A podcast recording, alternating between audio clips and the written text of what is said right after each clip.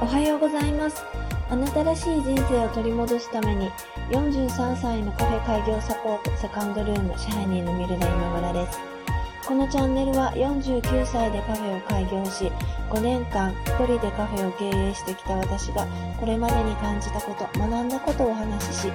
これからカフェを開業したいと思っているよんじゅうさんさいのあなたへ起業のヒントになればなと思って作っています。本日もよろしくお願いします。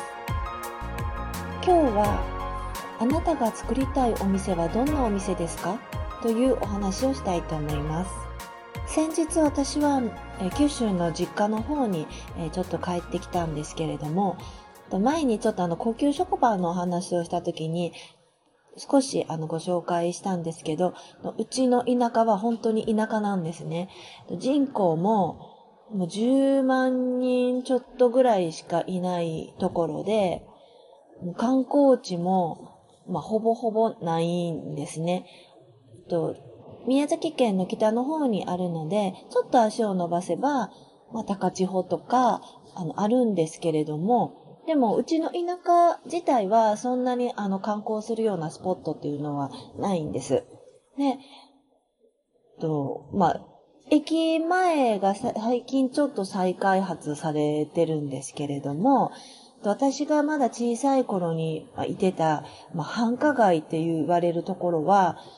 半分ぐらいはもうなんかちょっとシャッター街っぽい感じになってて、いつ帰ってもなんかちょっと寂れてるよなっていう風に感じてたんですけれども、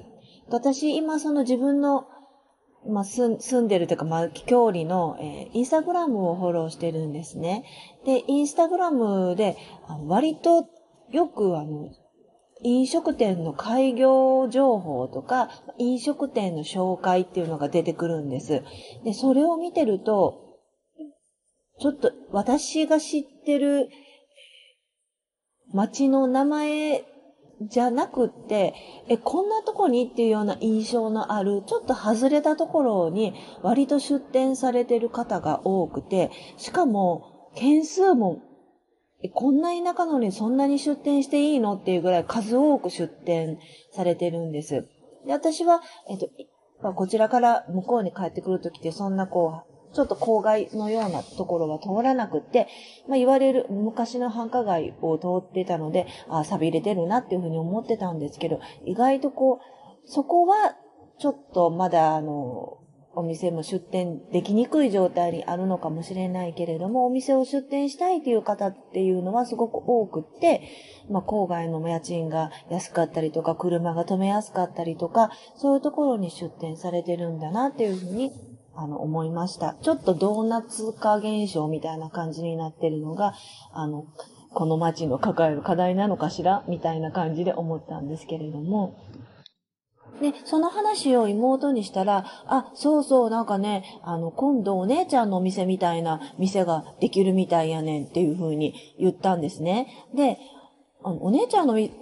お店みたいな店ってど、どんなお店よって聞いたら、うん、なんかカフェで、なんかちょっとおしゃれな感じで、みたいなことをあの妹が言ったんです。で、私はそれを聞いたときに、あ、やっぱりその、自分のお店を、まあ、妹であっても、やっぱりこう、言語化して紹介するのって難しいんだなっていうふうに思いました。妹は私のお店をいっかいしか見てませんし、あとはまあ エスエヌエス の投稿だとかしか見てないので、まあ、形容もしにくかったんだと思うんですけれども、自分が自分のお店を、こんなお店ですって紹介するのも、意外と難しくって、うんいろいろ喋ってると、よそのお店とほとんど変わらないような形容の仕方しか出なかったりするんですよね。それってほとんどそのありがちなカフェのあの形容詞がすごく多くって、それだと、まあ、こういうことはそんなにあの頻繁にはないとは思うんですけど、筋向こう違ったところに、えー、またカフェができた時に、もうその自分のお店と、次にできたカフェの違いって、うん、ほとんど説明がつかなくなってしまうことが多いんじゃないのかなっていうふうに思っています。私のお店はスペシャリティコーヒーを使っているとか、無農薬の野菜を使っているとか、そんなことだけでは絶対にあのお客様の心には止まらないと思うし、お客様の心に留まらなければ、他のお店と比較をされて、ぐるぐる、まあ、いいように回れ、回られて、えっと、かつての私のようにしんどい思いをしたりすることもあるのじゃないかなっていうふうに思ったりしてます。これってあの ユーエスピー っていうふうに言われてるんですけれども、どんなお客様にどんなシチュエーションで使っていただけるだったら、うちのお店にぜひ来てくださいというようなことが、あといつも言えるように、えっと、意識を、えー、向けながら営業をしないといけないかなというふうに思っています。私もあの今もまたずっとそういうことを考えながら営業を続けています。さん連休に入りました。え、いいお天気とは裏腹に、ちょっと、まあちょっと不安な情勢にまたなってきていますけれども、どうぞ皆さんお気をつけていただいて素敵なさん連休をお送りください。え、もし、あの、こちらの、あの、兵庫県の方にお寄りになるような用事がありましたら、ぜひあなたともお会いしてみたいなというふうに思っています。今日も聞いていただきましてありがとうございました。セカンドルームでした。